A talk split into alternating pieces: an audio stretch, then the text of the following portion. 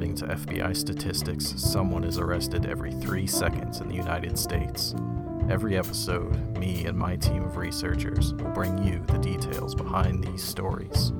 Hear from witnesses, police transcripts, victims, and even the accused. Be warned though, this show may contain content that not all listeners can handle. I'm your host, Andrew, and this is a crime show.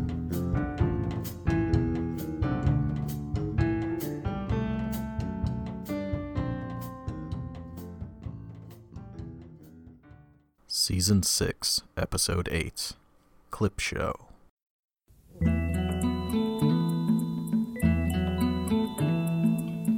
This week, I thought we would take a look back at some of the older episodes that new viewers may not have heard and kind of catch up on things around here, so to speak. Lots of exciting projects in the works, and I think you're all going to really enjoy what we come up with. Our first clip is going to be from Season 4, Episode 2, where we looked at the very strange case of Austin Myers.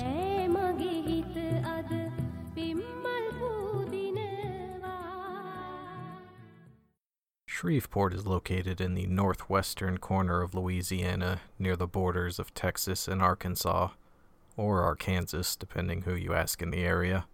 When you do a Google search for Shreveport, the first question people also ask is if Shreveport is safe. Statistics from 2017 list it as the 146th safest city in the United States. Unfortunately, the time frame we will be looking at today is from 2004. December of 2004 to be specific. But first, let's meet the subject of our story.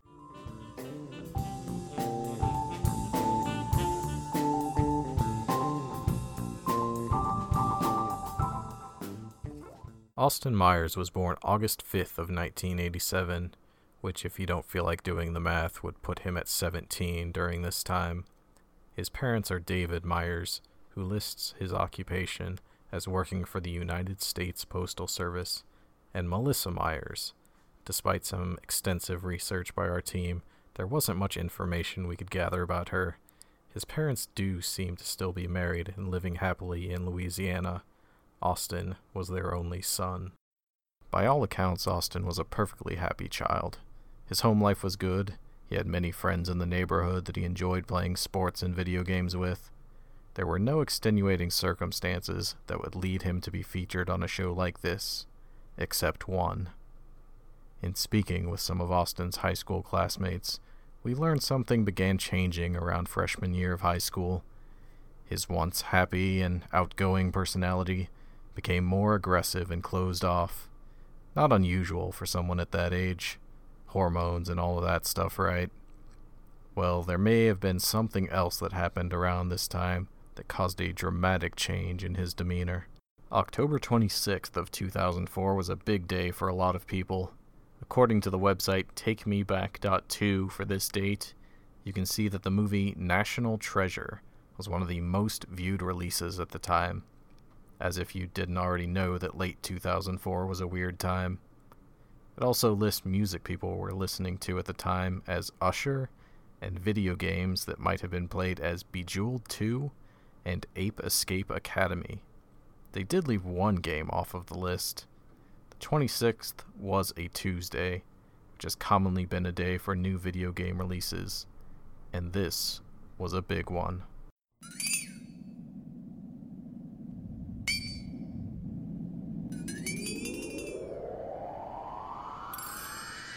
Welcome to San Andreas. I'm CJ from Grove Street. Landed the heinous gangbangers in cold heat. And Los Santos neighbors get no sleep. Beefing with anybody, competing, even police. Four deep in the green rag with gold feet. Blast with the flag on the strap. That's OG. Stay in shape, hit the gym, lift the weights. Get super cut, a big and buff, nice and straight. You got stats, respect, weapon skill. Stamina, muscle, fat, and sex appeal. You get clothes from Binco's and ProLaps. Suburban zip, victim and decent satch. Watch your back when in rival hoods. They'll test just to guess if your survival's good. Ducking shells at the Cluckin' Bell. Jump out busting gun until they tuck their tail. It seemed like I'm on impossible missions. Twisted predicaments, hostile positions. Tenpenny and Pulaski harass me. Cop cars been on our ass the last past week. Cause the Dre is full of gangsters, homeboy. Hands is the language for the bangers, homeboy. Grand Theft Auto San Andreas is the seventh game in the Grand Theft Auto series, published by Rockstar Games. Much like the previous Grand Theft Auto games for PlayStation 2, San Andreas is a third person, open world game with nearly unlimited interactions. The main story focuses on Carl C.J. Johnson, who returns to his hometown to bring together his old gang and solve the mystery of his mother's murder. Unfortunately, we won't have time to get into that story today. We have a totally different crime to look into. San Andreas was met with a lot of praise after it was released. It currently holds a 95 on Metascore, with scores of 100 from such reviewers as Electronic Gaming Monthly, Games Radar, Game Informer, and IGN. Many of the reviews refer to it as a masterpiece. There are really no games like it. The best game on the PlayStation 2, and a manifesto for every future video game. So, why am I bringing up this old video game? Because it may play an important role in why we are discussing Austin Myers. Reading from the parental advisory on IMDb under Violence and Gore. Players can choose to kill enemies and civilians in any number of ways, including knives, guns, baseball bats, grenades, and vehicular slaughter. Heads can be shot off. The player can kill just about anyone they feel like. Breaking traffic laws and assaulting people for their money is encouraged.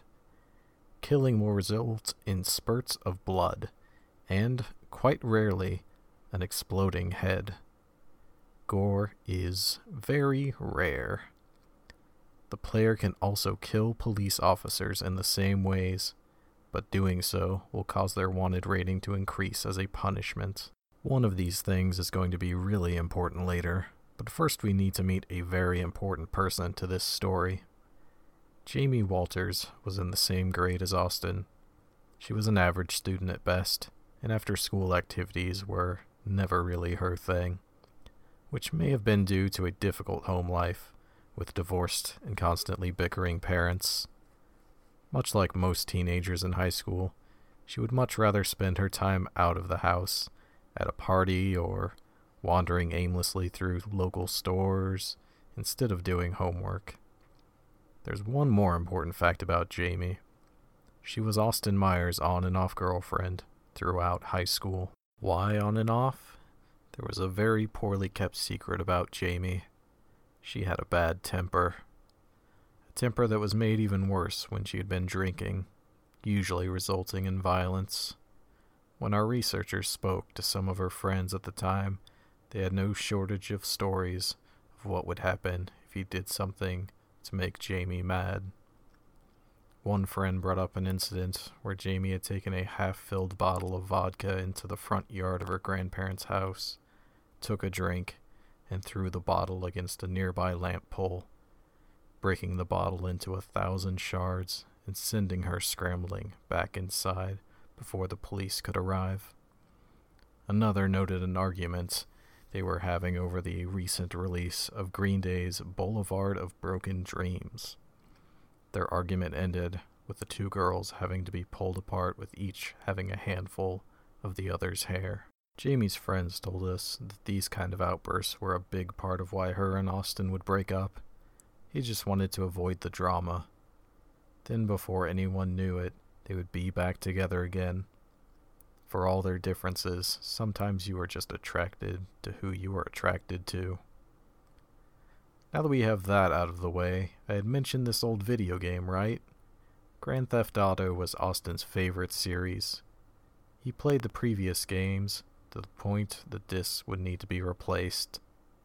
These weren't games of fantasy, where a plumber occasionally jumped on a turtle.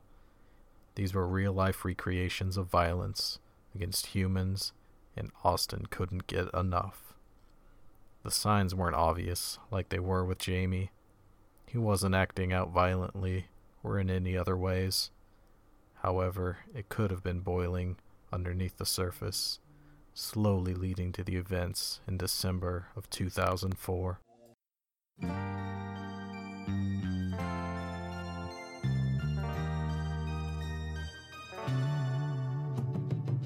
Now it's time for everyone's favorite thing to hear in a podcast ads. You know what all the showers say? Sometimes crime does pay. That's what we call fans of This Is a Crime Show, by the way. We do need those showers to turn into growers by going to Apple Podcasts and leaving us a five star review and some positive comments. Anything less than five, and are you really any better than the people you hear about on this show? Could also joins SoundCloud users like Marcus Gordon, who said, Can't stop listening to this, or Anna, who said, Terrific production. We really appreciate the positive feedback and hope to hear from you soon.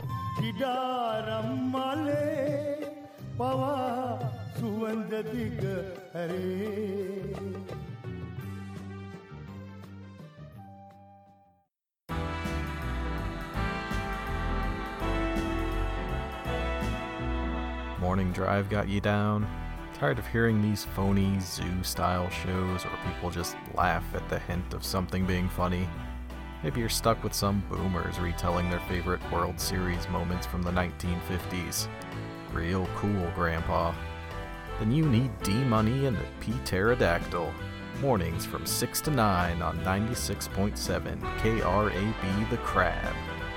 D and the Dactyl put their own spin on the week's news and pop culture with their prehistoric punchlines that are right on the money. These guys definitely have the skills to pay the bills. Let's listen to a clip now. The big thing in my mind after watching this did Carol really feed her first husband to the tigers? Uh, like, her second husband. oh, I'm sorry.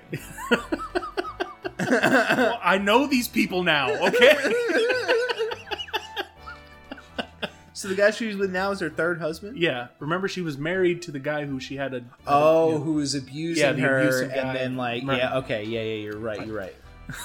I, these are all my homeboys now. You know how earlier I was like, I was like, yeah, my third playthrough of Pokemon Shield, and then like Taylor called it out. Like you're probably like, yeah, like my third or fourth viewing of Tiger King. That's D Money and the P Pterodactyl. Mornings on 96.7 on your FM dial, or download the podcast wherever it is that podcasts are found these days. Probably the internet or something. It's Dino Mites, and you can take that to the bank.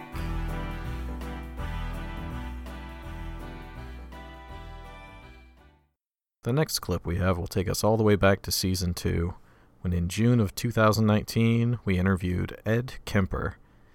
Maybe found out a few more things some other crime shows wouldn't have uncovered. Let's check it out. Thanks for agreeing to this interview, Ed. Did you catch that last season of Game of Thrones? There's a lot of controversy regarding it. A lot of people had issues with a lot of things. There was that whole battle with the Night King where you basically couldn't see anything. How did you feel about the direction and writing? Well, I'm not an expert. I'm not an authority. I'm someone who has been a murderer for almost 20 years. Yeah, speaking of which, that whole thing where the Mother of Dragons just burnt an entire city was a little insane. How many people do you think she took out? It would be a guess, but it's not. It's far more than 35. I would also guess that it's a few more than that. The population of King's Landing is supposed to be around 500,000, and I'm guessing most of them were still there. Jaime and Cersei were among them. How did you feel about their characters? All of this storyline of them being together and then they aren't, and then at the last second they're just going to die together. Seemed kind of thrown together to make everyone happy. They didn't give up. She didn't give up. I did. I came in out of the cold. And what I'm saying is there are some people who prefer it in the cold. Speaking of the cold, Jon Snow had an interesting end. He starts off as this kind of outcast of a son from this fairly powerful family, only to find out he is really who should technically be king. I think the battle against Ramsay was kind of his shining moment. They could have just ended it there and it would have been fine. After that, it was him just making bad decision after bad decision. Do you draw any parallels from that to your own life? I lived as an ordinary person most of my life, even though I was living a parallel and increasingly sick life, other life. One victim let me back in the car. I locked myself out. She opened the door for me. My gun was under the seat. What in the hell am I doing telling you that? Am I looking, am I, am I a masochist? Am I looking to be tormented further? I'm trying to show you just how awful this got, how commanding these rages got. I was raging inside. There was just incredible energies, positive and negative, uh, depending on a mood. That would trigger one or the other. And outside, I looked troubled at times. Other times, I looked moody. Uh, other times, perfectly serene. Not very sane. But again, people weren't even aware of what was happening. Arya was another character that had a long story that a lot of people weren't terribly happy about. She's supposed to be this independent, strong female, yet when the big battle starts, she needs some romance thrown in for no reason. Plus, most of the battle, she was running around scared of everything. Then her arc finishes by sailing off somewhere, never to be seen again, we assume. Have you had any strong female role models in your life? Yes. I was also involved in killing co-eds because my mother was associated with college work, college co-eds, women, and had had a very strong and violently outspoken position on men for much of my upbringing. My mother was a, a sick, angry, hungry, and, and very sad woman. I hated her, but I wanted to love my mother. And I watched the alcohol increase. I watched her social life drop off. I watched her get bizarre. She had terrible pain from her life, earlier life, her upbringing, uh, a failed marriage with my father. I'm a constant reminder of that failure. One person I think they did do a good job with was Theon. His character never really changed from what it was supposed to be. The scene on the boat where he could have fought Euron to save his sister and instead he runs away, I thought that was a good example. In any other story, that would be where he finally shows that he has the uh, parts he is missing, but they went another way with it. Many people online refer to him as pathetic. Do you think pathetic is a good way to describe him? I hate to distill it down into such uh, into one word realities like that. There's a lot that leads into that happening, but that is what happened. I think the relationship between Grey Worm and Missandei is one that a lot of people kind of overlooked. It seemed like they were one of the few romantic storylines that wasn't just thrown in there for whatever reason. There was a guy that had devoted his whole life to just being a warrior and not knowing how to approach women then a woman that had just been abused and told what to do her whole life, who was falling for someone she couldn't be sure had the same feelings. Would any of this be something you have experience with? My frustration, my inability to communicate socially, sexually. I wasn't impotent, but emotionally I was impotent. I was scared to death of failing in male female relationships. I knew absolutely nothing about that whole area, even if just sitting down and talking with the young lady. I need to be able to really communicate, and ironically enough, that's why I began picking people up. And I'm picking up young women, and I'm going a little bit farther each time. It's a daring kind of a thing. At first, there wasn't a gun. I'm driving along. We go to a vulnerable place where there aren't people watching, where I could act out, and I say, no, I can't. And then a gun is in the car, hidden. And this craving, this awful, raging, eating feeling inside. I could feel it consuming my insides. This fantastic passion. Uh, it was overwhelming me. It was like drugs. It was like alcohol. A little isn't enough. At first it is. And as you adjust to that psychologically and physically, you take more and more and more. It's the same process. So It finally came down to the thing of do I dare bring this gun out? Already realizing if that gun comes out, something has to happen. It was going to happen. I didn't see it then, but it was going to happen. I was playing a dangerous game with a loaded gun that got us all. One of my big issues in the last season was how they handled the dragons. Like one of them gets hit by a giant ballista floating around on a boat.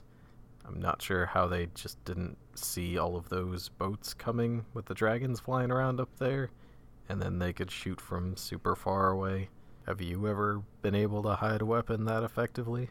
In May of 72, when that gun was pulled out, I launched it out. I had it under my leg, out of sight, parallel to my, to my leg in the seat.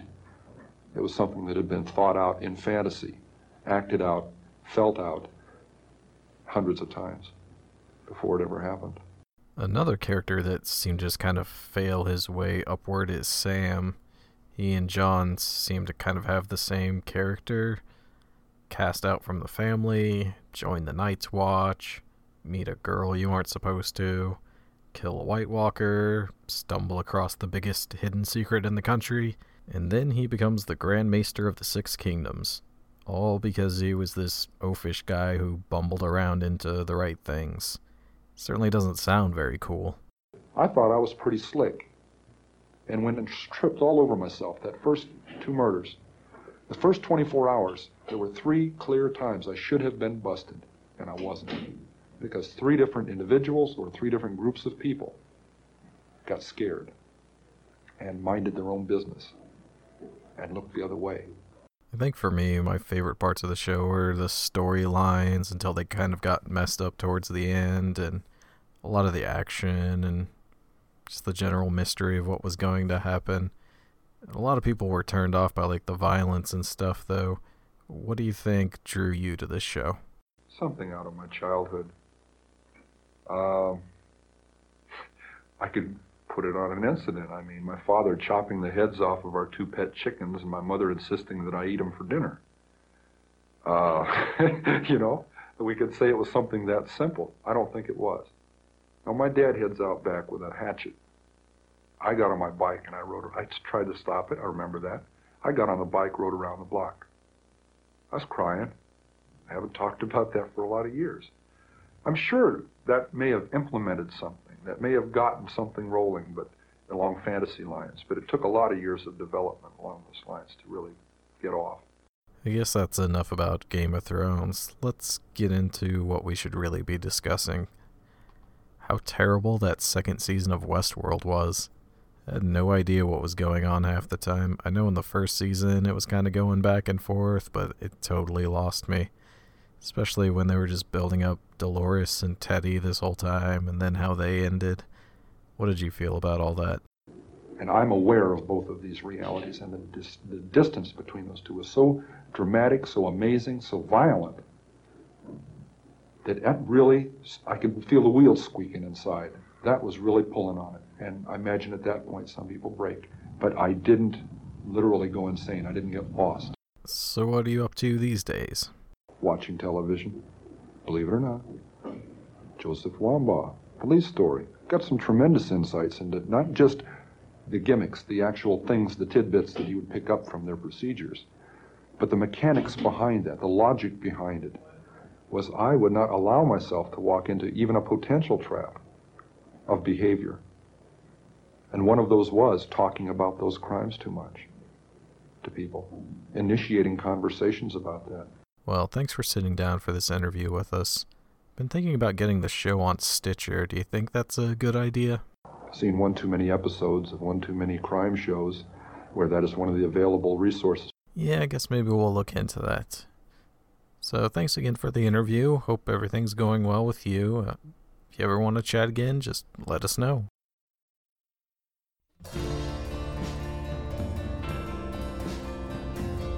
This week's crimes are brought to you by Larry's Bar and Grill, located at 813 West Liberty Street in lovely Medina, Ohio. Larry is cooking up all your favorite seafood, steaks, and burgers, plus all of the drinks that go with them. This month, enjoy some takeout at home with their brand new bourbon barbecue burger, or an 8 ounce filet for only $8.99. Don't forget the sides, appetizers, and desserts. Pair your meal with their best in town steak fries, chips and salsa, or a delicious slice of homemade cherry cheesecake. That's Larry's Bar and Grill for a one of a kind treat.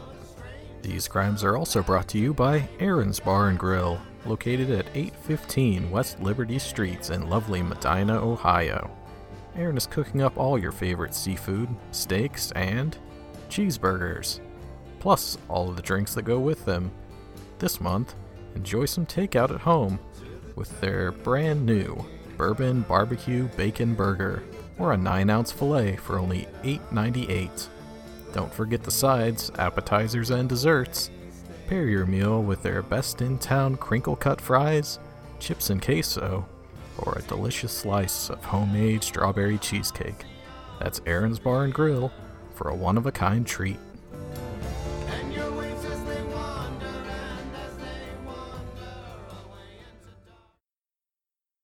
Last clip we have for you is from episode 2 of season 4. This is the conclusion of our story about Austin Myers. Not sure if many people remember this one, so I thought we'd check it out. Austin and Jamie went over to a friend's house for a winter break event. As was often the case at these kind of events, there was plenty of alcohol. Of course, Jamie had to partake. Friend said this is what led to one of the biggest fights they had ever seen. Austin began accusing her of being an alcoholic and that it was the cause of all of their issues. Jamie, also on the attack, accused Austin of preferring to spend his days playing video games instead of with her. This set Austin off. He took the drink that was in Jamie's hand and threw it into the nearest trash can before stomping off outside to his red pickup truck. Jamie came running after him. Austin barely had time to start the truck and put it in reverse before Jamie was next to him. This was the last time Austin and Jamie would be seen together. The night of the party, Officer Lucas Holmes was doing his normal patrol along Cooper Road in northern Shreveport. He had been an officer for nearly 20 years and had seen it all. He was even a key member of the team that broke the Powers family disappearance. Cooper Road was a favorite spot of his for a lot of reasons. There wasn't much along this route, except for one important thing McCain Creek. The creek was a popular dumping ground for people coming off the highway to throw their trash or whatever else they no longer wanted in their vehicle. When they did, Officer Holmes would be there. On this night, it's a good thing he was. At about 12:15 a.m. on December 19th of 2004, a red truck came tearing down the off-ramp onto Cooper Road. Officer Holmes' radar gun showed the truck as traveling at 55 miles per hour, well over the speed limit of 35. He glanced up from the radar gun just in time to see something being thrown from the window of the vehicle. Officer Holmes turned on his lights and pulled in behind the truck which quickly came to a halt along the side of the road. Officer Holmes got out of the car, walked up to the window, and saw Austin Myers by himself inside. Officer Holmes asked Austin where he was going in such a hurry. He explained that he and his girlfriend had been fighting, and that he was on his way home from dropping her off.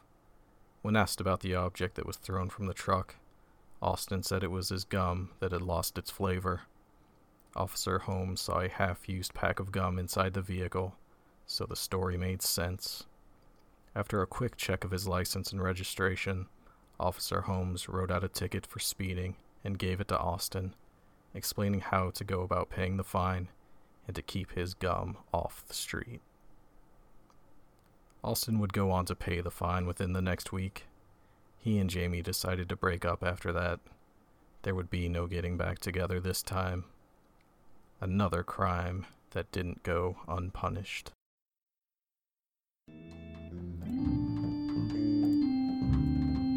I believe that will do it for this week's crimes. As always, you can contact our Twitter at a crime show if you would like to discuss anything true crime related.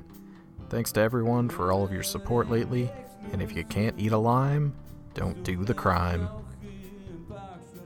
This is a Crime Show is produced by Ben and Michelle Schmidt. Executive producer Matt Reddick. Research by Andre Joseph and Theo Christensen. Mixing is by Ed Wynn. Special thanks to Joel Ocelot and all the showers out there. Unfortunately, we are going to have to cancel our live recording we had planned in Vermont, but we will be rescheduling, so hold on to those tickets.